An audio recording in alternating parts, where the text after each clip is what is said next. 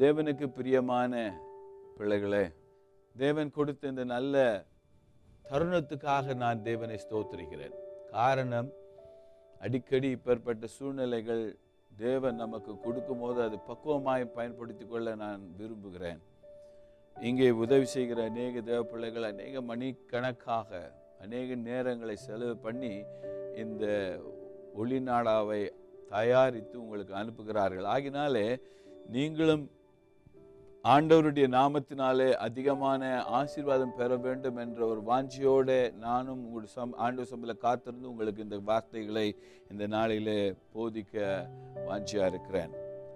இன்றைக்கு நான் உங்கள் மத்தியிலே பகிர்ந்து கொள்ள இருக்கிற சில காரியங்கள் என்னவென்றால் விசேஷமாக பவுல் தன்னுடைய கடைசி நாட்களிலே தன்னுடைய ஆவிக்குரிய குமாரனாகிய திமத்தியுக்கு எழுதின இந்த ரெண்டு நிருபங்களிலே ரெண்டாவது நிருபத்தில் நான்காம் அதிகாரத்தில் நான் சில வார்த்தைகளை உங்கள் மத்தியில் பகிர்ந்து கொள்ள ஆசைப்படுகிறேன்.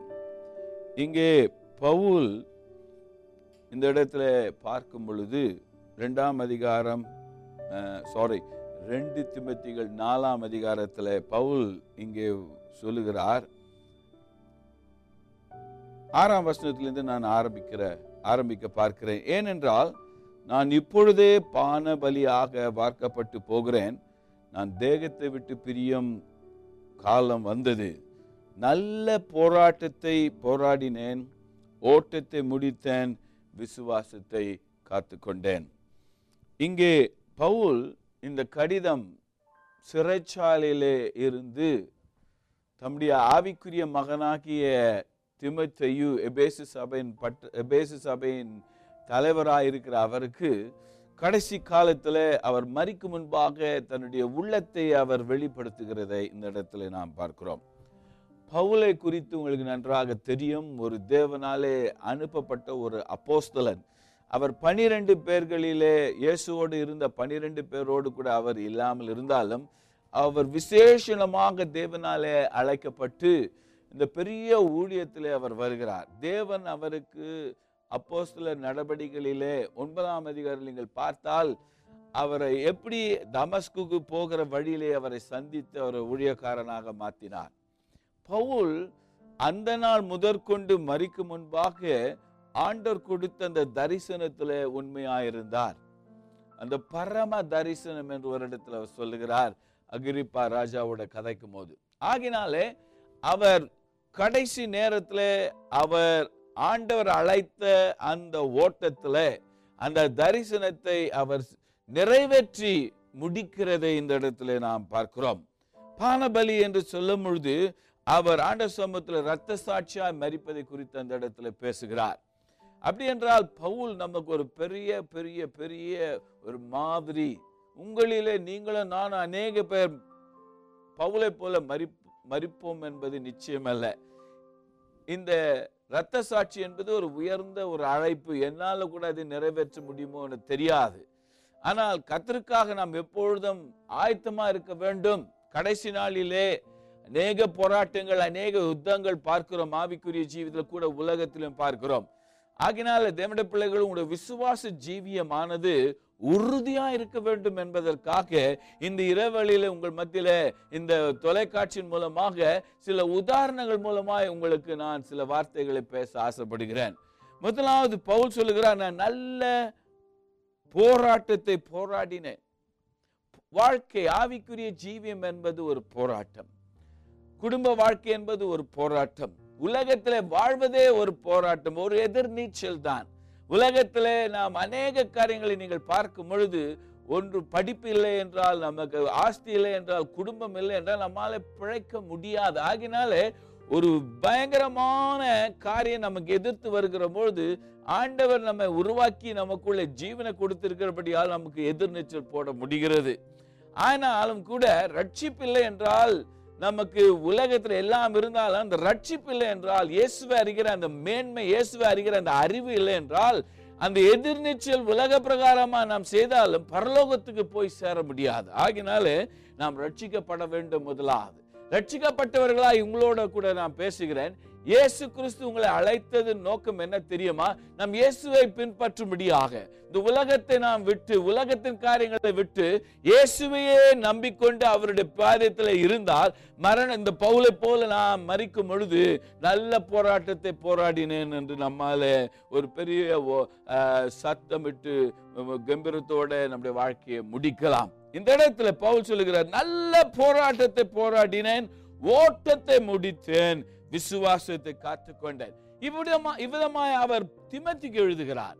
தம்முடைய குமாரனுக்கு கடைசி கடிதத்தை எழுதிவிட்டு அவர் இன்னும் விசேஷித்த காரியங்களை அந்த இடத்துல அவர் சொல்லுகிறார். அவர் சொல்லுகிறார் ஒரு எல்லாருக்கும் நீதியின் கிரீடத்தை கர்த்தர் வைத்திருக்கிறார். ஒரு பரிசு வைத்திருக்கிறார். நம்முடைய தலையில பரலோகத்துல போகும்போது நம்முடைய நமக்கு ஆண்டவர் கிரீடம் சுட்டுவார் என்று பவுல் சொல்லுகிறார். அவர் வருகிற அந்த வ- வருகையை எதிர்பார்த்திருக்கிற நமக்கு ஆண்டவர் ஒரு கிரீடத்தை சுட்ட போகிறார். ஆனால் பவுலை போல நாம் வாழ வேண்டும் அல்லது இயேசுவை போல வாழ வேண்டும். அப்படி இருந்தாலும் பவுல் சில இந்த இடத்துல மனம் திறந்து அங்கே திமத்துக்கு எழுதுகிறார். நீ சீக்கிரமாய் ஒன்பதாம் வசனத்துல ரெண்டா ரெண்டு திமத்தி நாலு ஒன்பதுல சொல்லுகிறார் நீ சீக்கிரமாய் என்னிடத்தில் வரும்படி ஜாக்கிரதைப்படு சீக்கிரமாய் என்னிடத்தில் வரும்படி. ஏனென்றால் பவுலை நல்லா உங்களுக்கு சொல்ல வேண்டும்.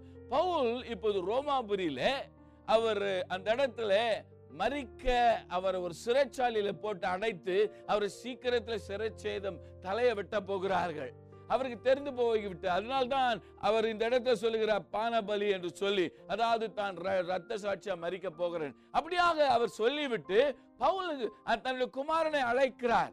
நான் கடைசி மறிக்கும் முன்பாக உன்னை நான் பார்க்க விரும்புகிறேன். நான் மறிக்க முன்பாக உன்னோட சில காரியங்களை நான் பேச விரும்புகிறேன். நான் மறிக்க முன்பாக நீ என்னுடைய முகத்தை பார்க்க வேண்டும் நான் உன் முகத்தை பார்க்க வேண்டும். ஆகினால உன்னை நான் பார்க்க வாஞ்சியா இருக்கிறேன் ஜாக்கிரதையாயிரு. இருபத்தி ஓராம் வருஷத்துல பார்க்கும் பொழுது மாறி காலத்துக்கு முன் நீ வந்து சேரும்படி ஜாக்கிரதைப்படு என்று சொல்லுகிறார். சீக்கிரமா வா. அடுத்தது அவர் சொல்லுகிறார் மாறி காலம் வருகிறது. மாறி காலம் நம்முடைய தமிழ் பாஷையிலே குளிர்காலம் வருகிறது. விசேஷமாக பவுல் ரோமாபுரியில் இருக்கிறபடியால் ஐரோப்பாவிலே வாழ்கிற தேவனுடைய ஜனமே உங்களுக்கு தெரியும். குளிர் என்று சொன்னால் பயங்கர ஐரோப்பா சுவிஸ்ல நாங்கள் வாழ்கிறோம் ஜெர்மனி இங்கிலாந்து பிரான்ஸ்ல இருக்கிறவங்களுக்கு தெரியும். திடீரென்று அங்கே ஸ்னோ கொட்டிவிடும். குளிர் வரும். மைனஸ் பத்து எட்டு ஒன்பது. வெளியே ஜனங்கள் போக முடியாது. தகுந்த உடைகள் இல்லாமல் வெளியே போக முடியாது. இந்த நாகரிகமான நாட்களிலே குளிர் இருந்தாலும் கூட ஆண்டவர் சில வசதிகளை கொடுத்திருக்கார். காரை கொடுத்திருக்கிறார். நல்ல திக்க ஸ்வெட்டர்கள் மேண்டில் கொடுத்திருக்கிறார். ஆகினாலே நான் மாரிக்காலம் வந்தால் நமக்கு அவ்வளவு பயம் இல்லை. ஆனால் இந்த கதை இரண்டாயிரம் ஆண்டுகளுக்கு முன்பாக நடந்த ஒரு சரித்திரம். அந்த இடத்துல பவுல் ரோமாபுரியிலே சிறைச்சாலையில கிடக்கிறார். அந்த காலத்துல ஏரோப்ளேன் கிடையாது. கார்கள் கிடையாது சைக்கிள் கிடையாது மோட்டர் பைக் கிடையாது. ஆனால் அவர் பவுல் பாருங்க அவர் மறிக்கும் முன்பாக ஒரு வாஞ்சை. நான் பெற்றெடுத்த ஆவிக்குரிய குமாரனை பார்க்க ஆசைப்படுகிறார். இன்றைக்கு உலகத்துல ரட்சிக்கப்பட்ட ஜனமே நம்முடைய இருதயத்துக்கு நெருங்கிய சில மக்கள் உலகத்துல வாழும் போது அவர்களோடு நமக்கு நல்ல ஐக்கியம் இருக்கும். ஆகினால் நமக்கு முடிவு காலமோ அல்லது கஷ்டங்காலங்கள் வரும்போது நம்மை சூழ்ந்து சில பேர் இருக்கும்போது நமக்கு பலன் தருகிறது. பெரிய பவுலுக்கே அவர் யாரிடத்திலும் இதை சொல்ல முடியாத ஒரு காரியத்தை குமாரனாகிய திமத்தியுக்கு வெளிப்படுத்துகிறார். நீ சீக்கிரத்துல என்னிடத்துல வா. இன்றைக்கு ஆண்டவர் அநேக பார்த்து இந்த காரியத்தை தான் சொல்ல சீக்கிரமாய் என்னை தேடு. என்னை பின்பற்று. காரணம் மாரிக்காலம் என்கிற ஒரு கஷ்டமான கடைசி நாட்களிலே பயங்கர உபத்திரங்கள் நிரம்பிய நம்முடைய ஆவிக்குரிய ஜீவித்தை கலக்கக்கூடிய அநேக காரியங்கள் உலகத்தில் வருகிறது என்று சொல்லப்படுகிறது. ஏனென்றால் தேவடைய பிள்ளைகளே நாம் கடைசி காலத்தில் வாழ்கிறோம். மாறி காலம் என்பது ஆண்டவருடைய முடிவு நாட்கள். ஆகினா பவுல் பாருங்க அந்த நாட்களிலே அந்த முடிவு காலத்தை அவர் நினைத்து மகனை கூப்பிடுகிறார். ஏனென்றால் அந்த மாறி காலம் வந்துவிட்டால் பவுல் ஒருவேளை திமத்தை பார்க்க முடியாமல் போய்விடும் என்று நினைக்கிறார்.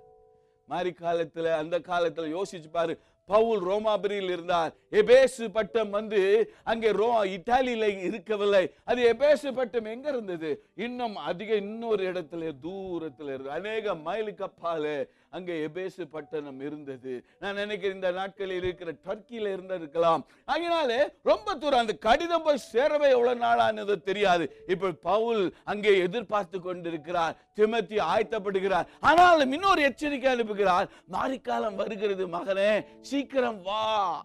சீக்கிரம் என்ன வந்து பார் பவு தேவனுடைய ஊழியக்காரனுடைய நிலைமை அந்த இடத்துல விளங்கப்படும் போது அவர் சொல்லுகிறார் இந்த இடத்துல என்ன சொல்லுகிறார்? துக்கமான சில காரியங்களை அந்த இடத்துல சொல்லி கொண்டு வருகிறார். இந்த நீ சீக்கிரமா ஏன் தெரியுமா என்னிடத்துல வர வேண்டும்? நான் ஊழியக்காரனாக இருந்தாலும் என்னை சூழ்ந்து ஒரு ஒரு கூட்டம் ஒரு தலைவர்களை அல்லது ஊழியக்காரர்களை நான் உருவாக்கி இருந்தேன் அவர்கள் எல்லாரும் என் பக்கத்தில் இருந்தார்கள். ஆனால் இந்த பத்தாம் வருஷத்தில் அவர் சொல்லுகிறார் ஏனென்றால் தேமா இப்பிரபஞ்சத்தின் மேல் ஆசை வைத்து என்னை விட்டு பிரிந்து தெசலோனிக்க பட்டணத்துக்கு போய்விட்டான். பவுல் பாருங்க ஊழியத்திலே அவருக்கு வந்த ஒரு வேதனை இந்த இடத்துல அவர் பகிர்ந்து கொள்கிறார் அந்த பவுல் என்ன சொல்லுகிறார் நான் தேமா என்று சொல்லப்பட்டவனை என் ஊழியத்தில் ஒரு ஐக்கியத்தில் வைத்திருந்தேன். ஆனால் அவன் என்னை விட்டு இந்த உலகத்தை நம்பி போய்விட்டான். இந்த மூன்று காரியங்களை இன்றைக்கு மூணு பேர் இந்த மத்திய இந்த இந்த முடிந்தால் இந்த இடத்துல நான் பேச விரும்புகிறேன். முதலாவது வருகிற இந்த வாலிபன் பெயர் தேமா. அடுத்தது இன்னொரு வாலிபனையும் இன்னொன்று திமத்தி பற்றி முடிந்தால் நேரம் இருந்தால் நான் பேச விரும்புகிறேன். முதலாவது தேமாவை குறித்து நான் உங்கள் மத்தியில் பேச விரும்புகிறேன். தேமா என்று சொல்லப்பட்டவன் பவுலாலே ஊழியத்திலே அழைக்கப்பட்டு அவன் பவுலோட ஊழியத்திலே ஒத்துழைத்தவன். நான் நினைக்கிறேன் ஏறக்குறைய ஒரு பத்து இருபது வருடம் அவன் பவுலோடு இருந்தான் என்று நான் விசுவாசிக்கிறேன். ஏனென்றால் பவுல் தேமா குறித்து என்ன சொல்லுகிறார் என்று நாம் பார்க்கும் பொழுது சில காரியங்கள் உங்கள் மத்தியில் நீங்கள் பார்த்தால் உங்களுக்கு விளக்கம் நன்றாக இருக்கும். முதலாவது தேமா எங்கிருந்து வருகிறான் என்று நாம் பார்க்க போகிறோம். தேமா என்கிறவன் இங்கே முதலாவது இந்த சில வசனங்களை நான் பார்க்கும் பொழுது ஆஹ், ரெண்டு திமத்தை சாரி கொலோசியர் நாலாம் அதிகாரத்துல பதினான்காம் வசனத்துல பார்ப்போமா? கொலோசியர் நான்கு பதினாறுல பார்க்கும் பொழுது அங்கே பவுல் தேமா பற்றி சில காரியங்களை சொல்லுகிறதை நான் பார்க்கிறேன். கொலோசியர் நான்காம் அதிகாரம் பதினான்காம் வசனம். சாரி நான் இங்கிலீஷில் எடுத்து விட்டு தமிழில் உங்களுக்கு சொல்லுகிறேன் மன்னிக்க வேண்டும். இங்கே கொலோசியர் நான்கு பதினான்கு. பிரியமான வைத்தியனாக லூக்காவும் தேவாவும் உங்களுக்கு வாழ்த்துதல் சொல்லுகிறார்கள். குலேசு பட்டணத்துக்கு அவர் எழுதின இந்த நிருபம் அவர் வந்து கடைசி காலத்தில் எழுதாமல் திமத்திக்கு எழுதுவதற்கு முன்பாக எழுதுகிறார். ஆனால் இங்கே இந்த பதினான்கு வருஷத்துல என்ன சொல்கிறார் பிரியமான லூக்கா பிரியமான தேமா உங்களுக்கு வாழ்த்துதல். பவுலுக்கு ரொம்ப நெருங்கி இருந்த ஒரு தேமா? பவுலுக்கும் அங்கே தேமாவுக்கும் ஊழியத்தில் நல்ல உறவு வந்து விட்டது. பே தேமா பவுல் போகிற இடத்துல எல்லாம் போனான். பவுல் படுக்கிற இடத்துல படுத்திருப்பான். பவுல் சாப்பிடுகிற சாப்பாடை சாப்பிட்டான். இந்த பவுலோடு கூட அநேக அற்புதங்களை அவன் கண்டிருப்பான். பவுல் அடிபட்டதை பார்த்திருப்பான். இயேசுக்காக துன்பப்பட்டதை பார்த்தான். பவுல் எப்படி உத்தமமாய் ஊழிய செய்தான் செய்தார் என்பதை பார்த்தான். கையாலே உழைத்ததை பார்த்தான். எல்லாவற்றையும் தேமா கண்டு ஆனால் கடைசி நேரத்துல அவன் அந்த பொன் கிரீடம் அந்த நீதியின் கிரீடம் கிடைக்கிற அந்த நாட்களிலே தேமா இந்த உலகத்தை விட்டு இது பவுலை விட்டு உலகத்தை நம்பி போய்விட்டான் என்று சொல்லப்படுகிறது. இப்போ இந்த இடத்துல பாருங்க அவன் ஊழியத்தில் பவுலுக்கு அதிகமாக உழைத்த ஒரு ம- மனிதன். இந்த ம- மனி- இந்த இந்த இந்த இந்த இந்த இந்த தேமா வந்து பவுலுக்கு வலதுகரமாக இருந்தான் ஊழியத்தில். லூக்காவுக்கு சமமாய் இங்க பவுல் பேசுகிறார். லூக்கா என்கிறவன் தான் கடைசி வரையிலும் பவுலை விட்டு நீங்கவில்லை. இந்த கடிதங்களை எழுதினவன் விசேஷமாய் அப்போ சில நடபடிகளையும் அவன் அழகாக லூக்கா புத்தகத்தை எழுதினவன் ஒரு அவன் உலகத்தில் வைத்தியன் ஒரு டாக்டரா இருந்தாலும் கூட எல்லாத்தையும் குப்பியா தள்ளிவிட்டு பவுலோட ஊழியத்தில் இறங்கி விட்டார் டாக்டர் லூக். அவர் அந்த மாதிரி ஊழியம் செய்தவர்களிலே தேமா ஒருவன். அந்த தேமா பவுலோடு கூட ஊழியத்தின் அனுபவங்களை நன்றாக அறிந்திருப்பான். நான் நினைக்கிற பிசாசுகளை துரத்திருப்பான். அற்புத அடையாளங்கள் தேமா செய்திருப்பான். அநேக காரியங்கள் பவுலோடு அவன் ஐக்கியப்பட்டு பெரிய பெரிய அரண்மனைகள் சாதாரண வீடுகளில் போய் ஆண்டவரை பற்றி சொன்ன ஒரு மனிதன். ஆனால் தேவனோடு ஊழியம் செய்து கொண்டிருந்த அவன் திடீர் என்று பவுலை விட்டு போய்விட்டான். இன்னொரு இடத்துல பிலோமன் எழுதின அந்த புத்தகத்தில் பாருங்கள்.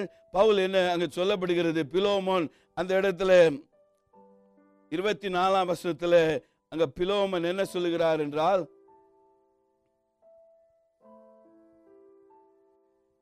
என் உடன் வேலையாட்களாகிய மார்க்குவும் அரிஸ்திற்கும் தேமாவும் லூக்காவும் உமக்கு வாழ்த்துதல் சொல்கிறார் இந்த இடத்துல பவுல் அங்க அருமையான நெருங்கிய உறவை வெளிப்படுத்துகிறார். இங்கே கூட ஊழியக்காரன் என்று காண்பிக்கிறார். இருபத்தி நான்காம் அதிகாரத்தில் பாருங்க என் உடன் வேலை ஆளாகிய தேமா உங்களுக்கு வாழ்த்துதல். அப்படி என்றால் பவுல் எல்லாரும் அங்க குறிக்க மாட்டார். அவருடைய ஒரு டீம் ஒரு நெருங்கிய ஒருவேளை இவர்கள் பவுலால உருவாக்கப்பட்ட சீஷர்கள் லூக்கா ஒரு சீஷன் மார்க்கு ஒரு சீஷன்.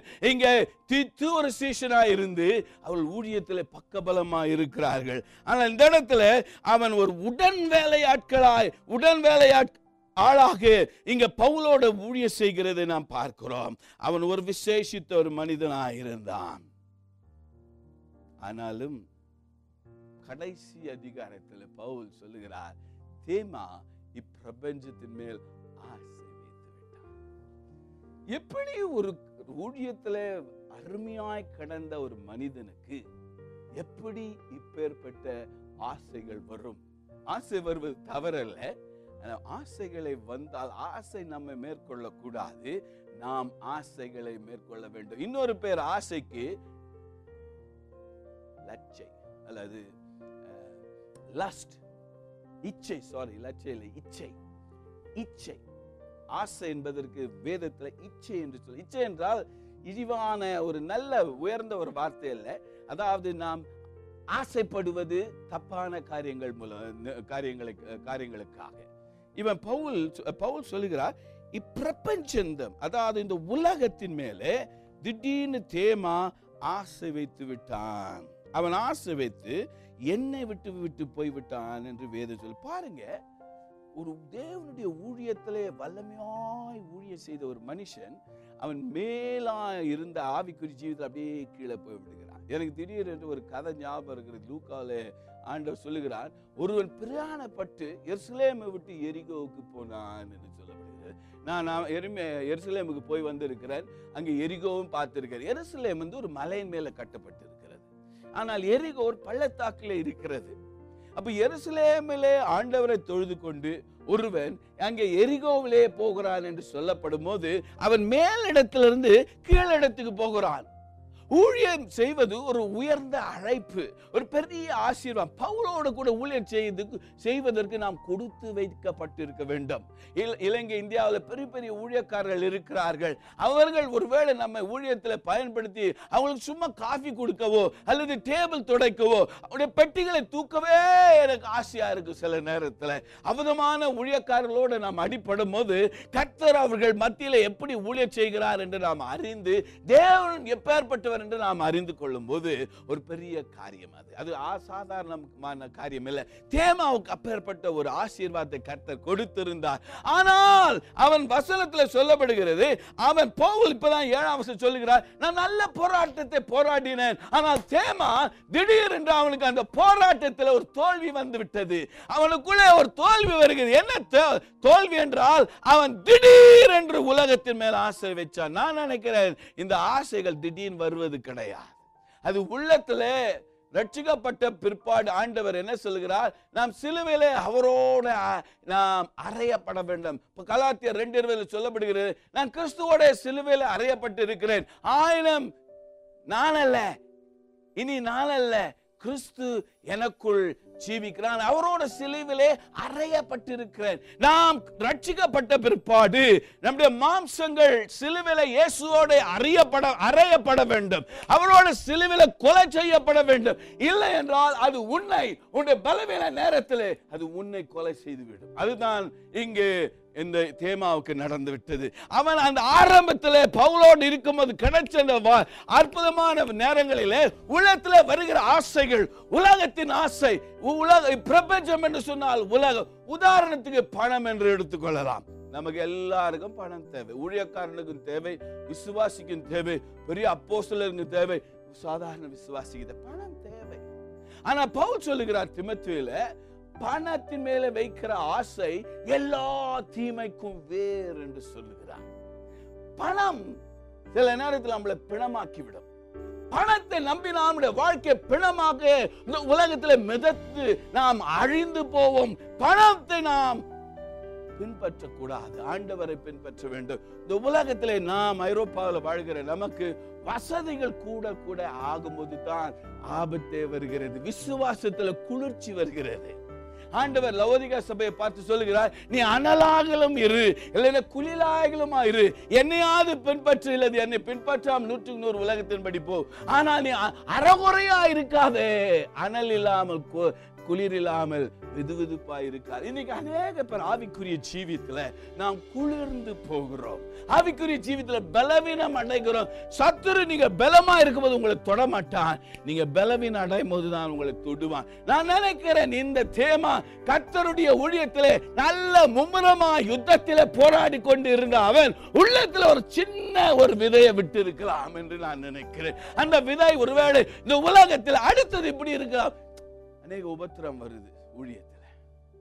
ஊழியத்தில் உங்களுக்கு நல்லா தெரியும் சில பேருக்கு தெரியுமோ தெரியாது. சபையில் இருக்கும்போதே உங்களுக்கு அநேக பேர் உபத்திரம். அநேக பேர் கேட்குறாங்க அப்பா சபைக்கு போனாவே உபத்திரமா இருக்குது. உலகமே மேல. உலகம் உங்களுக்கு மேல் என்று நீங்கள் சொன்னீங்கன்னா தேவனுடைய பிள்ளைகளை ஆண்டவருடைய ஊழியம் இயேசு சுவாமியை யோசித்து பாருங்கள் அவர் நமக்காக சிலுவில் எப்படி மறித்தார் ஆகினால் இந்த உலகம் என்பது இந்த பிசாசாலே அந்த உலகம் ஆட்சி செய்யப்படுக பைய செய்யப்படுகிறது. இந்த உலகத்தின் அதிபதி பிசாஸ் இருக்கிறான். இந்த உலகத்தை நீ நம்பினால் உங்களுடைய வாழ்க்கையில நீங்க பரலோகம் போக முடியாது. ஆனால் ஆண்டவரை நாம் ஏற்றுக்கொள்ளும் போது சில நேரத்தில் உபத்திரங்கள் வரும். சில நேரத்தில் துன்பங்கள் வரும். அவமானங்கள் வரும். நிந்தைகள் வரும். சொந்த நண்பர்கள் உறவினர் சபையில் இருக்கிற சகோதர சகோதரிகள் பெரியவர்கள் சிறியவர்கள் ஒருவர் ஒருவர் நாம் வேதனைப்படுத்திக் கொள்வோம். அதனாலே நாம் உள்ளத்தில் காயம் அடைகிறோம். இந்த காயம் அடைந்தவுடன் காயத்தை நீங்கள் ஆற்றாமல் இருந்தால் அந்த காயம் என்ன பண்ணுகிறது தெரியுமா? அந்த காயம் பெருசாக மாறி மாறி மாறி கடைசியில் ஆவிக்குரிய ஆவிக்குரிய கண்களை அது இருட்டாக்கி போடுகிறது. இன்றைக்கு நான் கேள்விப்படுகிற அநேக காரியங்கள் என்ன தெரியுமா? அநேக பேர் அதே சபையில கூட எனக்கு நிம்மதி இல்லை. அருமையான தேவட பிள்ளைகளை தயவு செய்து அப்பேற்பட்ட சிந்தனையை மனதில் விடாதீங்கள். ஏனென்றால் அது உங்களை ஆவிக்குரிய விசுவாசத்தில் பலவீனப்படுத்தி விடும் அந்த பலவீனம் வந்த பிற்பாடு ஒரு சோதனை பணமோ அல்லது ஒரு இச்சை ஒரு விபச்சார எண்ணங்களோ அல்லது பெரிய பெரிய உலகத்தின் ஆசைகள் திடீர்னு வந்தா அதை உங்களால் எதிர்த்து நிற்க முடியாது. நான் நினைக்கிறேன் பவுலோடு இவன் ஊழியம் செய்யும்போது தேமா ஏதோ அவனுக்கு நடந்திருக்கிறது. என்ன நடந்தது எனக்கு தெரியாது. பவுல் ஒரு பெரிய ஊழியக்காரன். ஆனால் ஒருவேளை பவுலோடு இருக்கும்போது அவனுக்கு என்ன நடந்தது? காயப்பட்டானோ? வேதனைப்பட்டானோ? பவுல் நல்லா ஆதரிக்கிறவர் அன்பாய் நேசிக்கிறவர். அந்த சூடான அந்த அன்பு நிறைந்த ஒரு அந்த ஐக்கியத்திலிருந்து அவன் பவுலை விட்டு விலகினான் என்றால் இது எனக்கு யோசித்து பார்க்க முடியவில்லை.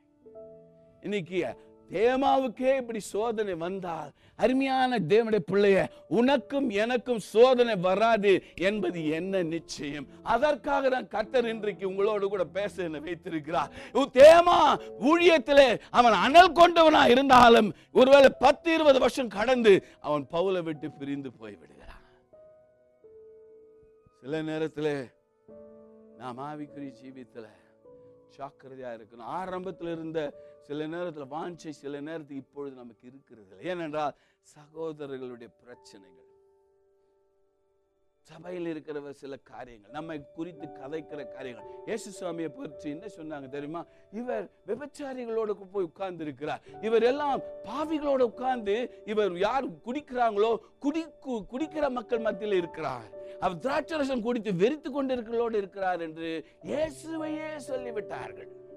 இயேசு அதை சொல்லுகிறார் உடத்து ஆனால் இயேசு உள்ளம் உடையவில்லை. அவர்கள் அறியாமல் பேசுகிறார். அவர் அடிக்கும் போதே அவர் சொன்னார் பிதாவை அவர் செய்கிறது என்ன என்று- என்று தெரியாமல் பேச இப்பொழுது நாம் ஆவிக்குறி ஜீவித்துல உன்னையும் என்னையும் நாம் ஆண்டவருக்குள்ள தேர்ச்சி கொள்ள வேண்டும். ஒருமுறை தாவிது அவன் யுத்தத்துக்கு அதாகில அதாகிலம் அதாவது அவன் சவுலுக்கு பயந்து ஓடிக்கொண்டிருக்கிறான். எதிராகிய பிலிஸ்திய ராஜா கையில அவன் பதினெட்டு மாதங்கள் இருக்கும்போது அங்கே ஒன்று நடக்கிறது. அந்த பிலிஸ்திய ராஜாவுக்கு உதவி செய்யலாம் என்று சொன்னால் அந்த ராஜா ஏற்றுக்கொள்ள மாட்டேன்றான். நீ வீட்டுக்கு திரும்பி போ என்று சொல்லுற அவன் வீட்டுக்கு திரும்பி வரும்போது அவனுக்கு சொந்தமான எல்லா காரியத்தையும் எதிராளிகள் வந்து மனைவிகள் பிள்ளைகள் எல்லாரையும் எடுத்து போய் விட்டார்கள். ஊழியத்தில் உங்களுக்கு நல்லா தெரியும் சில பேர் தெரியுமோ தெரியாது. சபையில் இருக்கும்போதே உங்களுக்கு அநேக பேர் உபத்திரம் அநேக பேர் கேட்குறாங்க அப்பா சபைக்கு போனாவே உபத்திரமா இருக்குது. உலகமே மேல. உலகம் உங்களுக்கு மேல் என்று நீங்க சொன்னீங்கன்னா தேவன பிள்ளைகளை ஆண்டவருடைய ஊழியம் இயேசு சுவாமியை யோசித்து பாருங்க அவர் நமக்காக சிலுவில் எப்படி மறைத்தார் ஆகினால் இந்த உலகம் என்பது இந்த பிசாசாலே அந்த உலகம் ஆட்சி செய்யப்படுக பைய செய்யப்படுகிறது. இந்த உலகத்தின் அதிபதி பிசாசு இருக்கிறான். இந்த உலகத்தை நீ நம்பினால் உங்களுடைய வாழ்க்கையில நீங்க பரலோகம் போக முடியாது. ஆனால் ஆண்டவரை நாம் ஏற்றுக்கொள்ளும் போது சில நேரத்தில் உபத்திரங்கள் வரும். சில நேரத்தில் துன்பங்கள் வரும். அவமானங்கள் வரும். நிந்தைகள் வரும். சொந்த நண்பர்கள் உறவினர் சபையில் இருக்கிற சகோதர சகோதரிகள் பெரியவர்கள் சிறியவர்கள் ஒருவர் ஒருவர் நாம் வேதனைப்படுத்திக் கொள்வோம். அதனாலே நாம் உள்ளத்துல காயம் அடைகிறோம். இந்த காயம் அடைந்தவுடன் இந்த காயத்தை நீங்கள் ஆற்றாமல் இருந்தால் அந்த காயம் என்ன பண்ணுகிறது தெரியுமா? அந்த காயம் பெருசாக மாறி மாறி மாறி கடைசியில் ஆவிக்குரிய ஆவிக்குரிய கண்களை அது இருட்டாக்கி போடுகிறது. இன்றைக்கு நான் கேள்விப்படுகிற அநேக காரியங்கள் என்ன தெரியுமா? அநேக பேர் அதே சபையில கூட எனக்கு நிம்மதி இல்லை. அருமையான தேவட பிள்ளைகளை தயவு செய்து அப்பேற்பட்ட சிந்தனையை மனதில் விடாதீங்க ஏனென்றால் அது உங்களை ஆவிக்குரிய விசுவாசத்தில் பலவீனப்படுத்தி விடும் அந்த பலவீனம் வந்த பிற்பாடு ஒரு சோதனை பணமோ அல்லது ஒரு இச்சை ஒரு விபச்சார எண்ணங்களோ அல்லது பெரிய பெரிய உலகத்தின் ஆசைகள் திடீர்னு வந்தால் அதை உங்களால் எதிர்த்து நிற்க முடியாது. நான் நினைக்கிறேன் பவுலோடு இவன் ஊழியம் செய்யும்போது தேமா ஏதோ அவனுக்கு நடந்திருக்கிறது. என்ன நடந்தது எனக்கு தெரியாது. பவுல் ஒரு பெரிய ஊழியக்காரன். ஆனால் ஒருவேளை பவுலோடு இருக்கும்போது அவனுக்கு என்ன நடந்தது? காயப்பட்டானோ?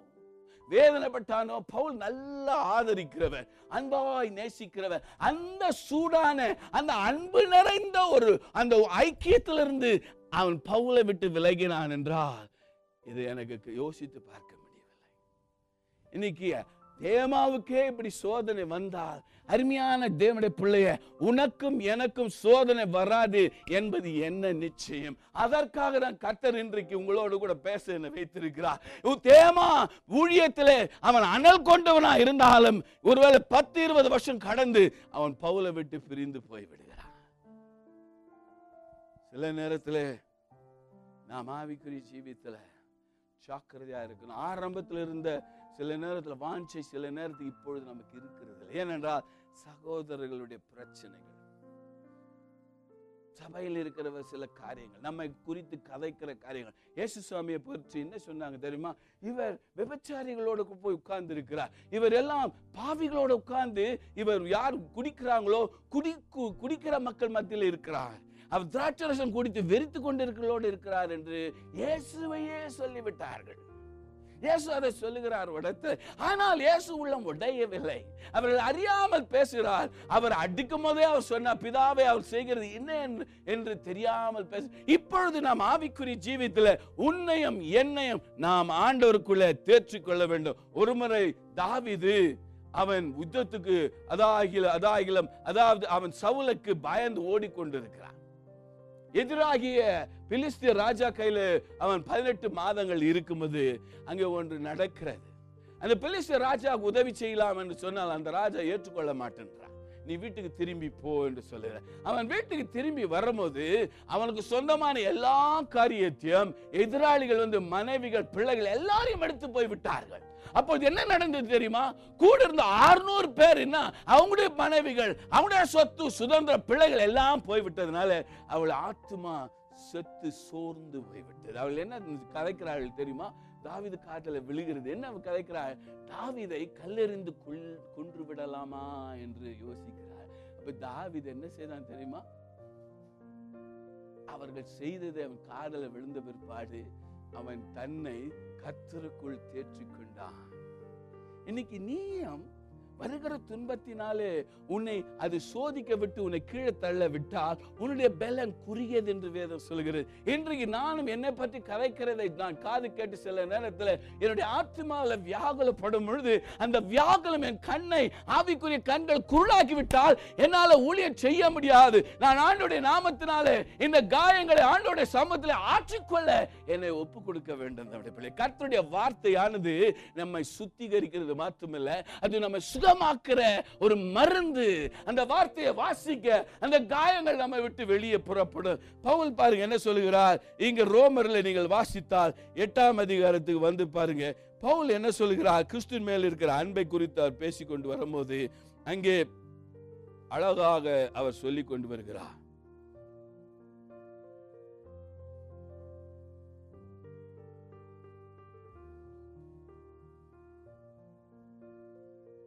முப்பத்தி ஆறிலே அவர் சொல்லுகிறார் எட்டு முப்பத்தி ஆறு கிறிஸ்துவின் அன்பை விட்டு நம்மை பிரிப்பவன் யார்? உபத்திரவமோ வியாகுலமோ துன்பமோ பசியோ நிர்வாணமோ நாசமோசமோ பட்டயமோ இவை எல்லாவற்றிலேயும் நான் நம்பி நம்மில் அன்பு கூறுவரா கூறுகிறவராலே முற்றம் ஜெயம் கொள்ளுவர்களாய் இருக்கிறோமே என்று பார்க்க அப்படி என்றால் பவுலுக்கு வந்தது உபத்திரம் வியாகுலம் கண்ணீர் துன்பம் பசி நாசமோசம். இன்றைக்கு தேவனுடைய பிள்ளையே நீ கிறிஸ்துவை எவ்வளவு தூரம் உன்னை நேசிக்கிறார் கிறிஸ்துவை மாத்திரமல்ல அவருடைய சபையாகிய சரீரமாகிய அவருடைய சபையை நீங்கள் நேசிக்க வேண்டும். இயேசுவை நேசித்தால் கட்டாயம் நீங்க அவருடைய சபையை நேசித்து தான் ஆக வேண்டும். அந்த சபையில தான் சில நேரத்தில் உபத்திரங்கள் வரலாம் வியாகுலங்கள் வரலாம் துன்பங்கள் வரலாம் பசி வரலாம் நிர்வாணம் வரலாம். நாச மோசங்கள் பட்டயங்கள் வரலாம்.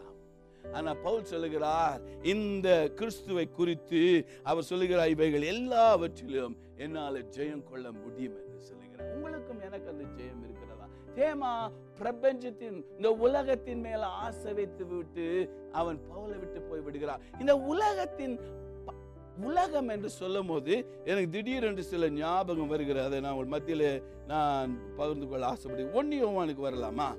அங்க ரெண்டாம் அதிகாரத்துல பாருங்க. பதினைஞ்சாம் வசனத்துல பவுல் அங்க இது யோவானாலே ஆண்டவர் நமக்கு என்ன எழுதுகிறார்? உலகத்திலும் உலகத்தில் உள்ளவைகளிலும் அன்பு கூறாதிருங்கள். ஒருவன் உலகத்தில் அன்பு கூர்ந்தால் அவனிடத்தில் பிதாவின் அன்பு இல்லை. உலகம். உலகம் என்று ஆரம்பிக்கிறார். அப்புறம் உலகத்தில் உள்ளவைகள். இந்த உலகத்துல நான் வாழ்ந்து தான் ஆக வேண்டும். நான் இந்த உலகத்துல இருக்க வேண்டும். நான் உடுத்த வேண்டும். சாப்பிட வேண்டும். எனக்கு ஒரு வீடு இருக்க வேண்டும். இதெல்லாம் தப்பு கிடையாது. ஆனா அது எனக்கு இயேசுவை காட்டிலும் சபையை காட்டிலும் என் விசுவாசத்தை காட்டிலும் முக்கியமானால் அதுதான் எனக்கு ஆபத்து. என்னுடைய விசுவாசம் இயேசு மேல் இருக்கணும். இந்த உலகத்துல எனக்கு ஒன்றும் இல்லை என்றாலும் நான் இயேசுவை விட மாட்டேன் என்று உங்களால் என்னால சொல்ல முடியுமா? இந்த உலக உலகம் மாத்திரமல்ல உலகத்தில் உள்ளவைகள்.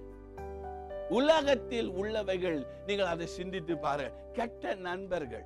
உலகத்துல இந்த யூகண்ட் அல்லது யூத்ஸ் வாலிபருடைய பெரிய பிரச்சனை. உடைய நண்பர்கள் நீங்கள் தவறான வழியில போக உங்களை இழுக்க பார்ப்பார்கள். நீ விட்டு விலகி ஓட வேண்டும் என்று வேதம் சொல்கிறது பாலிய வாலிப இச்சைகளுக்கு யூத்ஃபுல் லஸ்ட் ஃப்ளீ பவுல் தன்னுடைய குமாரனுக்கு எழுதுகிறார் திமத்தேயுக்கு நீ வாலிப இச்சைகளுக்கு விலகி ஓடு.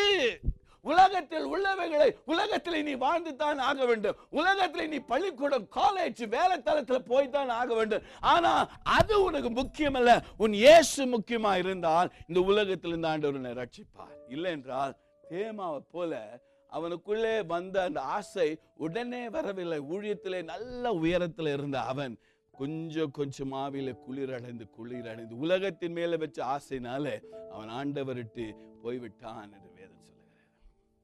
உன்னுடைய கடைசி நாட்களில் உனக்கு இப்பேற்பட்ட சூழ்நிலை வேண்டுமா? இன்னைக்கு அநேக பேர் அநேக சபைக்கு போவதில்லை நான் கேள்விப்படுகிறேன். சபைக்கு போவதில்லை. சபையில பாஸ்டர் மேல கம்ப்ளைண்ட் ஊழியக்காரர்கள் மேல கம்ப்ளைண்ட் மூப்பர்கள் மேல கம்ப்ளைண்ட் விசுவாசிகள் மேல கம்ப்ளைண்ட் இன்னைக்கு நல்ல கவனிங்க. அநேக பேர் இப்படி பிரச்சனை வருகிறது விலகி ஓடுகிறார்கள். அதனால் அவங்க நினைக்கிறாள் நிம்மதியா இருக்கலாம். என்ன நடக்குது தெரியுமா நீங்க? பிரச்சனை வந்தால்தான் பிரச்சனையின் மத்தியிலே உங்களால் கடந்து போக முடியும். பிரச்சனை என்பது ஒரு அக்னியை போன்ற ஒரு பயங்கரமான ஒரு நெருப்பு போன்ற ஒரு ஒரு சோதனை. அக்னி மத்தியிலே நீ நடந்து போனால் ஆண்ட சொல்கிறார் உன்னை அந்த அக்னி மேற்கொள்வதில்லை என்று சொல்லப்படுகிறது ஏசியாவிலே. ஆகினாலே தண்ணீர்களை நீ கடக்கும்போது ஆறுகளை கடக்கும்போது அவைகள் உன்னை மேற்கொள்வதில்லை. இந்த பிரச்சனைகள் ஆனது பிரச்சனை என்கிற இந்த உலகத்திலே நீங்கள் வாழும்போது சபையிலேயோ வெளியில அந்த ஆறுகளை போன்ற பயங்கரமான தண்ணீர் உன்னை மேற்கொள்ள ஆண்டவர் விடவே மாட்டார். காரணம் என்னவென்றால் அந்த பிரச்சனைகள் மத்தியில் என்னை கடக்கும் பொழுது உன்னை ஆண்டவர் ஒரு ஒரு ஒரு ஒரு வீரனாக மாற்றுகிறார். உன்னை ஒரு பலசாலியா மாற்றுகிறார். யுத்தங்களை மேற்கு மேற்கொள்ள பார்க்க உதவி செய்கிறார். பிரச்சனைகளை உன்னாலே தவிர ஜெயிக்க முடியும். யார் ஒரு பலவான் ஒரு ஹீரோ அல்லது சண்டைகளில் அவர்களுக்கு யாருக்கு முடி சுட்டுவார்கள் அவர்களுக்கு யார் பரிசு கொடுப்பார்கள் தெரியுமா? சண்டை செய்து அதை மேற்கொள்கிறவனுக்கு தான். அதனால தான் பவுல் சொல்கிறார் நான் நல்ல போராட்டத்தை போராடினேன். போராட்டம் என்பதற்கு இன்னொரு பெயர் பிரச்சனைகள். இந்த உலகத்துல பிரச்சனைகள் இல்லாத வீடு கிடையாது. பிரச்சனை இல்லாத சபைகள் கிடையாது. பிரச்சனை இல்லாத தேசம் கிடையாது. உன் வேலைத்தளத்தில் கூட பிரச்சனை. எத்தனை பேர் வேலைத்தளத்துல பிரச்சனை இருக்கிறது வேலையை விடுகிறோம். விடுகிறது கிடையாது. ஆலயத்தில் பிரச்சனை சொன்ன உடனே வீட்டிலே உட்கார்ந்து விடுகிறார். அருமையான தேவனுடைய பிள்ளை. இந்த கடைசி நாளில் பிசாசு பண்ணுகிற ஒரு பெரிய ஒரு தந்திரமான காரணம் என்ன தெரியுமா? சபைகளை விட்டு உங்களை விலக பண்ணுகிறார். சபையை விட்டு விலகினால் நீங்க ஆண்டோடைய சரீரத்தை விட்டு விலகுகிறீர்கள். விலகும் போது என்ன ஆகும் தெரியுமா? ஆவிலே குளிர்ந்து போய் உங்களுக்கு வருகிற ஒரு சோதனை வரும்போது நீங்க தள்ளாடி கீழே விழுந்து விடுகிறீர்கள் ஆண்டவர் சொல்லுகிறார் ஒருவனாய் இருக்கிறவனுக்கு ஐயோ என்று சொல்லுகிறார். ஒருவனாய் தனிமையா இருக்கிறவனுக்கு ஐயோ இன்றைக்கு அநேக பேர் இன்னைக்கு தனித்து கிடக்கிறார். குடும்பமாய் நாங்கள் வீட்டில் ஜெபிக்கிறோம். நல்லது அது குடும்ப ஜெபம். ஆனால் உங்களுக்கு ஒரு ஆவிக்குரிய ஐக்கிய சரீரம் தேவை. ஏனென்றால் ஒருவர் தனியாய் சூடா இருக்க முடியாது. உங்களுக்கு ஒரு ஆவிக்குரிய ஒரு குடும்பம் தேவை. அந்த குடும்பத்திலே உன்னோடு கூட அநேக பேர் இருந்து உன்னை தூக்குவார்கள். உனக்கு ஆறுதல் சொல்வார்கள். உன்னோட கூட அழுவார்கள் கலங்குவார்கள். உன்னோட சந்தோஷப்படுவார்கள். உனக்கு ஒரு நல்ல குடும்பமா இருப்பார் விசேஷமாக ஐரோப்பாவில் இருக்கிற அருமையான தேவனுடைய தமிழ் ஜனமே நமக்கு ஊர்களை விட்டு நம்முடைய குடும்பங்களை விட்டு இளைஞர்கள் நீங்க வந்து தனிமையா இருக்கிறவர்கள் ஆண்டவர் உங்களுக்கு தேவை ஆண்டவருடைய ரட்சிப்பு தேவை ஆண்டவருடைய குடும்பம் தேவை. ஆனால் சபையில சில பேர் சரியில்லை என்றால் எப்படி பாஸ்டர் என்று நீங்க கேட்கலாம்? இன்னொரு சந்தர்ப்பத்தில் அதை பற்றி நான் பேச விரும்புகிறேன். இருந்தாலும் ஆண்டவராக இயேசு என்ன சொன்னார் தெரியுமா? அவர்கள் அறியாமல் செய்கிறார்கள். பிதாவே அதை மன்னியும் என்று சொன்னார். இன்றைக்கு உன்னாலே எல்லாரையும் என்னையா மற்றவங்களால நான் மன்னிக்க முடிகிறதா? சில பேர் மன்னிக்க முடியாத சில ஆட்கள் இருக்கா ஆனாலும் கத்தர் கிருபை செய்வார்கள் மன்னிக்கிறோம். எல்லாரோட நீ போய் சாப்பிட சொல்லல ஆண்டவர். மன்னித்து காயங்களை ஆற்றிக்கொள். தேவனோடு கூட ஐக்கியப்படு. ஒரு நல்ல சபையை தேடி ஆண்டோடைய ஆலயத்துக்கு போ. ஞாயிற்றுக்கிழமை வீட்டுல உட்காராதே. தேமா கடைசி நாட்களிலே பிரபஞ்சத்தை நம்பி போய்விடு இங்கே வசனத்துல சொல்லப்படுகிற பதினஞ்சாவது உலகத்தில் உலகத்திலும் உலகத்தில் உள்ளவைகளும் அன்பு கூறாதிருங்கள். ஒரு உலகத்தில் அன்பு கூர்ந்தால் அவனுக்கு பிதா உலகத்தை நீங்க நேசித்தா உண்மையா ஆண்டவரை நேசிக்க முடியாது. ஒருவன் ரெண்டு எஜமானுக்கு வேலை செய்ய முடியாது என்று ஆண்டவர் சொல்லுகிறார். அப்படி என்றால் உலகம் என்கிற எஜமான் இயேசு என்கிற எஜமான் நான் இயேசு என்கிற எஜமானுக்கு வேலை செய்தால் அவர் சொல்வதற்கு கீழ்ப்படிய வேண்டும். எஜமான் என்று சொன்னால் அவருக்கு கீழ்ப்படிய வேண்டும். இந்த இடத்துல நாம் இயேசுக்கு நாம் அங்கே கீழ்ப்படிந்தால் தான் அருமையான தேவடைய பிள்ளைகளை நாம் ஆண்டவருடைய வழியிலே நடக்க முடியும். இங்க பாருங்க பதினாறாம் வருஷத்தில் மாம்சத்தின் நிச்சை கண்களின் நிச்சை ஜீவனத்தின் பெருமையாகிய உலகத்துள்ளில் எல்லாம் பிதாவினால் உண்டானவைகள் அல்ல. அவைகள் உலகத்தில் உண்டானவைகள். மூன்று காரியங்கள் இந்த இடத்துல எழுதப்பட்டு உங்களுக்கு ஒருவேளை நீங்கள் படித்து அறிந்திருப்பீர்கள் முதலாவது அங்கே பவுல் மூலம் அது யோவான் மூலமாக எழுதப்படுகிறது மாம்சத்தின் இச்சை. ரெண்டாவது கண்களின் இச்சை. மூன்றாவது ஜீவனத்தின் பெருமை. மூன்று காரியம். முதலாவது மாம்சத்தின் இச்சை அதன் அந்த மாம்சத்தின் இச்சை சொல்லி போட்டு அது கீழே நிறைய காரியங்கள் அடக்கலாம். நிறைய காரியம். சபையில யாராவது நல்ல புடவை கட்டிட்டு வந்தா எங்க புருஷன் எனக்கு வாங்கி தரல. எனக்கு அது இருந்தா நல்லா இருக்குமே. ஒரு ஆசை. ஆண்டோடைய வசனம் சொல்றது என்ன தெரியுமா? போதுமான இருக்குது போ இருக்கிறது போதும் என்கிற போதுமான மனசு நல்லது.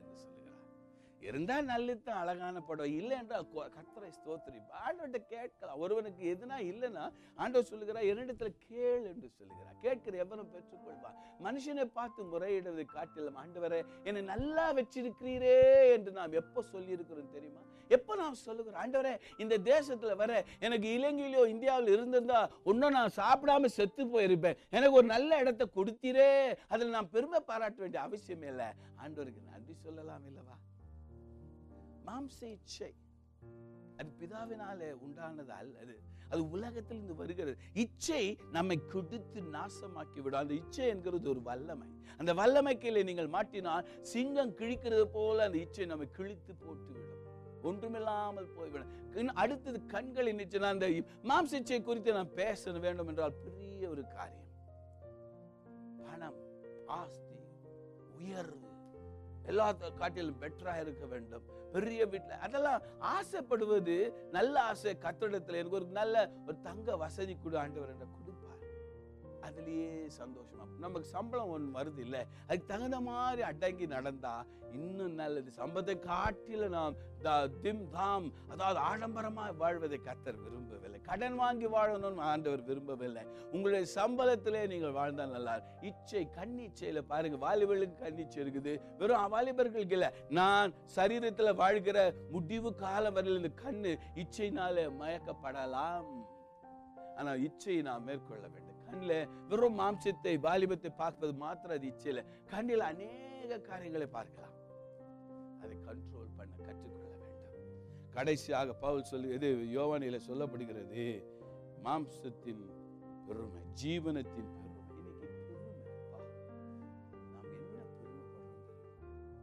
இன்னைக்கு அது பெருமை வந்தது? மாம்சத்தின் கனி என்று கலாத்தியர் ஐந்தாம் அதிகாரத்தில் இருபத்தி ரெண்டாம் வருஷத்தில் சொல்லுது. இருபத்தி ரெண்டு அல்ல கலாத்தியர் ஐந்து இருபத்தி ஒன்பது இருபத்தி ஏழு நினைக்கிறேன். கீழே வருகிறது.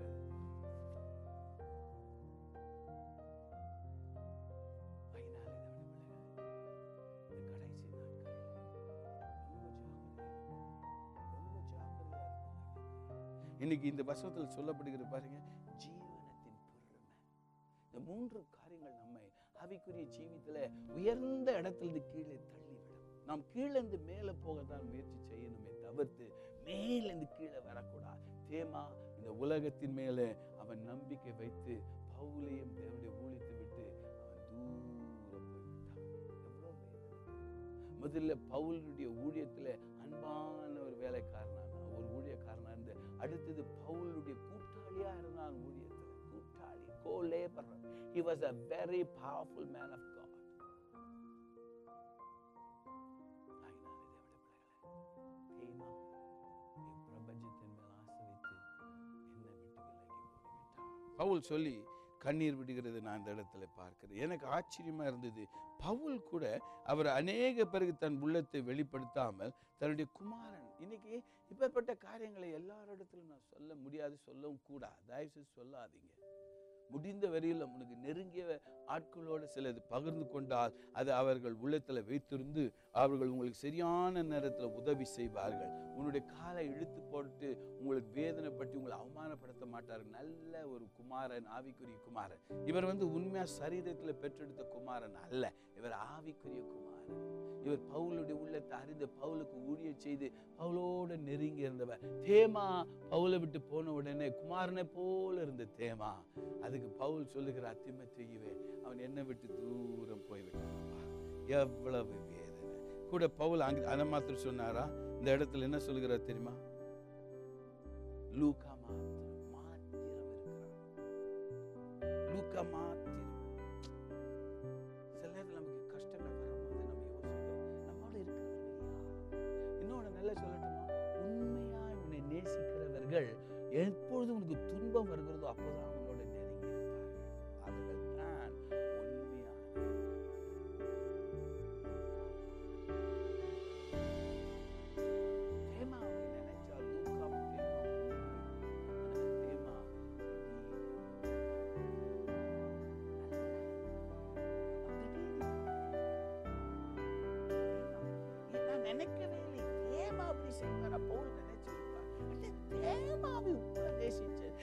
சாப்பாட்டு நான் சாப்பிட்ட சாப்பாடு அவன் பாதி கொடுத்தேன்ப்பா.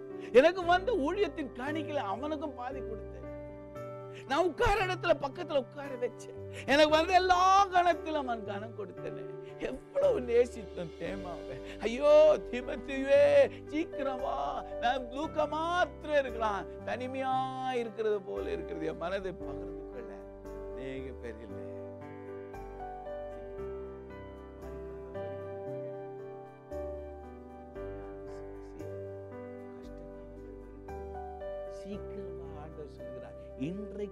இன்றைக்கே இன்றைக்கு என்னை தின் பின்பற்றுவா நீ ஆண்டவர் விட்டு குளிந்து போயிருக்கிறாய் அல்லவா?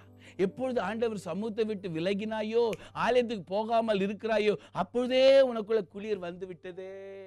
சில பேர் குளிரில் இருக்கிறவர்களுக்கு விளங்கவே விளங்காது. தாங்கள் குளிரில் இருக்கிறார். அவர்கள் எப்போதும் எப்படியும் நியாயம் சொல்லிட்டே இருப்பேன். நான் நல்லா தான் இருக்கிறேன். நான் இப்படி தான் இருப்பேன். நான் அப்படி தான் இருப்பேன். நான் நல்லா இருக்கேன். ஆவியில நல்லா இருக்கிறேன். உங்களுக்கு தெரியாது நான் எப்படி ஜெபிக்கிறேன். எப்படி வேதத்தை வாசிக்கிறேன். ஐயோ குளிர்ந்து போன தேவடைய பிள்ளையே உன்னாலே நீ இருக்கிற உன்னுடைய எண்ணங்கள் உன்னுடைய ஆவிக்குரிய வளர்ச்சி உணர்ச்சியை உன்னால உணர்ந்து கொள்ள முடியாது. உனக்கு இன்னொரு சகோதரன் இருந்து உனக்கு உதவி செய்ய வேண்டும். பவுல் சொல்லுகிறார் வாப்பா சீக்கிரம். மாரிக்காலம் வருகிறது குளிர்காலம் வருகிறது ஒருவனும் கிரிய செய்யக்கூடாத ராக்காலம் வருகிறது பயங்கர இருள் வருகிறது. கடைசி நாட்கள் பிசாசு ரொம்ப வஞ்சிக்கிற நாட்கள் வந்து விட்டது சீக்கிரம் ஓடி வா என் கிட்ட வா என்று கர்த்தர் உன்னையும் என்னையும் அழைக்கிறார். பவுல் திமத்திய கூப்பிட்டார் சீக்கிரம் வா ரொம்ப சீக்கிரம். பாருங்க அவர் எப்படி சொல்றார் சீக்கிரமாய் ஒன்பதாம் வருஷத்துல நீ சீக்கிரமா என்னிடத்துல வா. இருபத்தோராம் வருஷத்துல மாரிக்காலம் வருவதற்கு முன்பாகவா? அப்படி என்றால் பயங்கர தடைகள் வருவதற்கு முன்பாக பயங்கரமா குளிர் வருவதற்கு முன்பாக உனக்கு வெளியே போக முடியாத சூழ்நிலைகள் வருவதற்கு முன்பாக அதிகள் டூ லேட் என்று சொல்படுகிற நேரம் வருவதற்கு முன்பாக நீ இன்னைக்கு ஆண்டவர் யாரை பார்த்து இன்னைக்கு சொல்றாரு எனக்கு தெரியவில்லை. உன்னை பார்த்து இந்த டெலிவிஷனில் என் மூலமாய் ஒருவேளை இந்த கூக்குரல் ஆண்டவர் விடுகிறாரா? தேமாவை போல நாம் இருந்தால் இன்றைக்கு உன்னை தீமத்திய போல ஆண்டவர் கூப்பிடுகிறார். கிட்ட வா சீக்கிரம் வா உலகம் உன்னை அழித்து போடும். உலகத்தின் மேல அன்பு வைக்காத குளிர்ந்து போகாதே. ஒரு காலத்துல வேலை இல்லைன்னா கூட ஆலயத்துக்கு வந்தீங்க. வேலையை குறைச்சிக்கிட்டு ஆலயத்துக்கு வந்தீங்க. ஆலயம் ஆலயம் தேவனுடைய ஊழியம் வேலை ஆத்மா ஆதாயம் பண்ணி பயங்கரமாக ஊழியம் செய்தீர்கள். இன்றைக்கு ரொம்ப பிஸி பாஸ்டர் ரொம்ப கஷ்டம். ரொம்ப இது செய்ய முடியல அது செய்ய முடியல. அருமையானதோட பிள்ளைய உன்னை என்ன கொஞ்சம் சோதித்து பார்ப்போமா? நமக்கு முக்கியம் எது வாழ்க்கையில வந்து எது முக்கியத்துல நம்பர் ஒன் முக்கியத்துல நம்பர் டூ முக்கியத்துல நம்பர் த்ரீ எது வச்சிருக்கிறீங்க? யார் முக்கியம் அந்த ஜாபிதாவில் அந்த அந்த லிஸ்ட்ல முக்கியத்தின் நம்பர் ஒன் யார் உங்களுக்கு? ஆண்டவரா? ஆண்டவருடைய காரியங்களா? குளிர்ச்சி அடைவதை நாம் உணராமல் இருக்கிறோமா? தேமாவுக்கு தெரிஞ்சிருக்கே தெரியாது. அவன் படிப்படியாக கீழே போய்விட்டான். அவனுக்கே தெரியவில்லை எப்படி அவனுக்கு உள்ளத்துல இந்த எண்ணம் வந்தது. பவுல் அதை குறித்து வெசனப்படுகிறார். அதனால்தான் பவுல் கூக்குரல் இடுகிறார் திமுத்தியை பார்த்து மகன் நான் மறிக்க போறேன். என் கடைசி காலையில் முகத்தை பார்க்க வேண்டுமானால் சீக்கிரம் வந்து வேண்டும் மாரிக்கெல்லாம் வருவதற்கு முன்பாக வா. லூக்கா மாத்திரம் இருக்கிறான். நீ வரும்போது என்ன செய்ய தெரியுமா? மார்க்குவை கூட்டிக் கொண்டு வா. இந்த மார்க்கை பற்றி படிக்கும் போது எனக்கு உள்ளம் பொங்குகிறது தெரியுமா? மார்க்கை குறித்து இன்னொரு நேரத்தில் தான் நான் பிரசங்கம் பண்ண வேண்டும். அவர் பவுல் அழகாக எழுதுகிறார் மார்க்குவை கூட்டிக் கொண்டு வா. லூக்கா மாத்திரம் இருக்கிறார். நான் திரும்ப தீத்துவை இன்னொரு ஊழியத்துக்கு அனுப்பியிருக்கிறேன். ஆனால் தேமா இன்னொரு இன்னும் கொஞ்சம் கீழே இடத்துல வருகிற போது பதினாறாம் வருஷத்துல என்ன சொல்லுகிற தெரியுமா? கண்ணானாகிய அலெக்சாண்டர் எனக்கு வெகு தீமை செய்து விட்டான் பெரிய ஊழியக்காரர் எழுதுகிறான் கண்ணானாகிய பித்தளை பாத்திரத்துல வேலை செய்கிற அந்த கண்ணானாகிய அந்த அலெக்சாண்டர் என்ன செய்தது தெரியுமா? எனக்கு பயங்கர தீமை செய்து விட்டான். அவனை செய்கைக்கு தக்கதாக கர்த்தர் அவனுக்கு பலன் அளிப்பாராக. நீயும் அவனை குறித்து எச்சரிக்கையாரு. அவன் நம்முடைய வார்த்தைகளுக்கு மிகவும் எதிர்த்து நின்றான். தேவனுடைய ஊழியக்காரனை அந்த கண்ணானாகி அலெக்சாண்டரை எதிர்த்து நின்றார் என்று பவுல் அந்த வேதனை எவ்வளோ நாள் உள்ள இருந்ததோ தெரியவில்லை. நினைக்கிறேன் அவன் இந்த இன்னொரு இடத்துல சொல்லப்படுது முதலாம் அதிகாரியில் நினைக்கிறேன் திமயத்தில் அவன் வருகிறான். பவுலுக்கு எதிர்த்து நிற்கிறதை அந்த இடத்துல நான் பார்க்கிறோம். அலெக்சாண்டர். அலெக்சாண்டர்.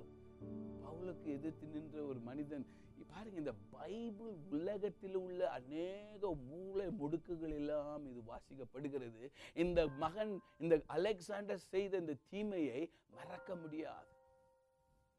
என் பேர் அந்த இடத்துல வரக்கூடாது. உன் பேர் இந்த இடத்துல வரக்கூடாது. உன்னுடைய குடும்பத்தின் பேர் இந்த இடத்துல வரக்கூடாது. பவுல் சொன்னா அவன் வெகு தீமை செய்து விட்டான்பா பயங்கரம். அவன் செய்த தீமை எனக்கு நம்பவே முடியவில்லை. அந்த தீமையை நான் நினைச்சு பார்த்தா எனக்கு நம்பவே முடியலப்பா. அருமையான அருமையான அது மாத்திரம் இல்லை முதல் விசை உத்தரவு சொல்ல நிற்கையில் ஒருவனும் என்னோடு கூட இருக்கவில்லை. எல்லாரும் என்னை கைவிட்டார்கள். அந்த குற்றம் அவர்கள் மேல் சும சுமராதிருப்பதாக இது ஒரு நல்ல பாடம் எனக்கு கூட உங்களுக்கும் கூட. நமக்கு யாரா துரோகம் பண்ணா அவங்கள நாம் சபிக்க கூடாது என்று இந்த இடத்துல அறிந்து கொள்ளலாம். கண்ணான் இவன் செய்தான் பாருங்க அவன் ஒளிஞ்சு போனப்பா அப்படியே பவுல் சொல்லுகிறார். இல்லை அதை கத்தர் பார்த்து கொள்ளட்டும். கத்தர் அவனுக்கு பதில் தருவாராக. நான் அவருடைய ஊழியக்காரன். நீ கடைசி நாட்களில் அருமையான தேவட பிள்ளைய. தேமாவை போல இருக்கிறோமா? லூக்கா போல இருக்கிறோமா? அல்லது அலெக்சாண்டரை போல இருக்கிறோமா? இன்னைக்கு சபையில தேமாக்கள் உண்டு லூக்காமாரும் உண்டு அலெக்சாண்டரும் உண்டு. நீ எந்த கூட்டத்தில் சேர்ந்தவர்? ஊழியத்தில் ஊழியக்காரனுக்கு அநேக லூக்காக்கள் தேவை. அநேக தீமத்திக்கள் தேவை. ஊழியத்தை தனிமையா என்னால் உன்னால செய்ய முடியாது. நம்முடைய தீமத்திகளை நாம் நேசிப்போமா? தேமாக்களை மன்னிப்போமா? அலெக்சாண்டரை ஆண்டோட பாதத்தில் ஒப்பு கொடுத்துடுவோமா? மனதிலே காயங்களை வைத்தில்லாதபடி நாம் லகுவாய் ஓடுவோம் தேவனுடைய பிள்ளைய. இந்த கடைசி நாட்களிலே தேவன் தாமே நமக்கு ஒரு புது பலனை கொடுப்பாராக. இந்த வேளையில கண்ணு மூடி நாம் ஜெபிப்போமா? அருமையான தேவனுடைய பிள்ளைகளை தீங்கு நாள் வர்றதுக்கு முன்பாக சீக்கிரமாய் ஆண்டோடைய பாதத்தில் வருவோம். அன்பின் ஆண்டவரை இன்றைக்கு தேமாவை பற்றி பேச எனக்கு கொடுத்த இந்த நல்ல வாய்ப்புக்காக ஸ்தோத்திருக்கிறேன். பவுல் மறிக்கிறதுக்கு கொஞ்ச நாளுக்கு முன்பாக தேமாவை குறித்து திமுத்திக்கு எழுதுகிறார். இவ்வுலகத்தை நம்பி உலகத்தின் மேல் அன்பு கூர்ந்து தேமா என்னை விட்டு அவன் தூரம் போய்விட்டான்.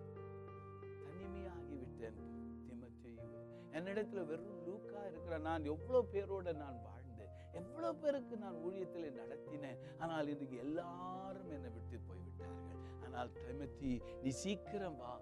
மாரிக்கால குளிர்காலம் வருவது முன்பாக என்னிடத்துல வா என்று அவர் தன் உள்ளம் திறந்து எழுதுகிறது நாங்கள் பார்க்க. அதே போல இன்னைக்கு அநேக பேர் விசுவாசிகளுக்கும் ஊழியக்காரர்களுக்கும் எங்களுக்கு நல்ல உதவி ஊழியக்காரர்களை கொடுத்திருக்கிற தயவுக்காக ஸ்தோத்திரம். நாங்கள் ஒருவொருவரை நேசித்து இந்த உலகம் ஆண்டவரை நீர் வருவது முன்பாக எங்களுடைய உறவுகளை நாங்கள் இழக்காதபடி எல்லா எல்லா இடத்திலும் எங்களுடைய காயங்களை ஆற்றும் எங்களை பரிசுத்தப்படுத்தும். அபிஷேகத்தினால் எங்களை நிரப்பும். ஆவினால் எங்களை நிரப்பும் ராஜா. என்னை பலப்படுத்தும். எங்களை சுத்திகரியும் ஆண்டவரே. இந்த வசனத்தை கேட்டுக்கொண்டிருக்கிற பிள்ளைகள் இன்றைக்கு ஒருவேளை தேமாவை போல உமை விட்டு தூரம் போய் கொண்டிருந்தால் அவங்களோட பேசும். அவங்கள திருப்பி கொண்டு வாரம் ஐயா. உலகத்தையும் இந்த உலகத்தின் மேல அன்பு வைக்காதபடி அவங்களை இழுத்து கொண்டு வாரம். அவளுக்கு பணம் இருந்தாலும் சரி வசதிகள் இருந்தாலும் சரி அந்த வீடுகள் இருந்தாலும் கார் காரியங்கள் இருந்தாலும் உயர்ந்த காரியங்கள் இருந்தாலும் அதன் மேலே கண்ணை வைக்காதபடி உம்மை முதலாவது நோக்கி உம்மை நம்பி வருவார்களாக.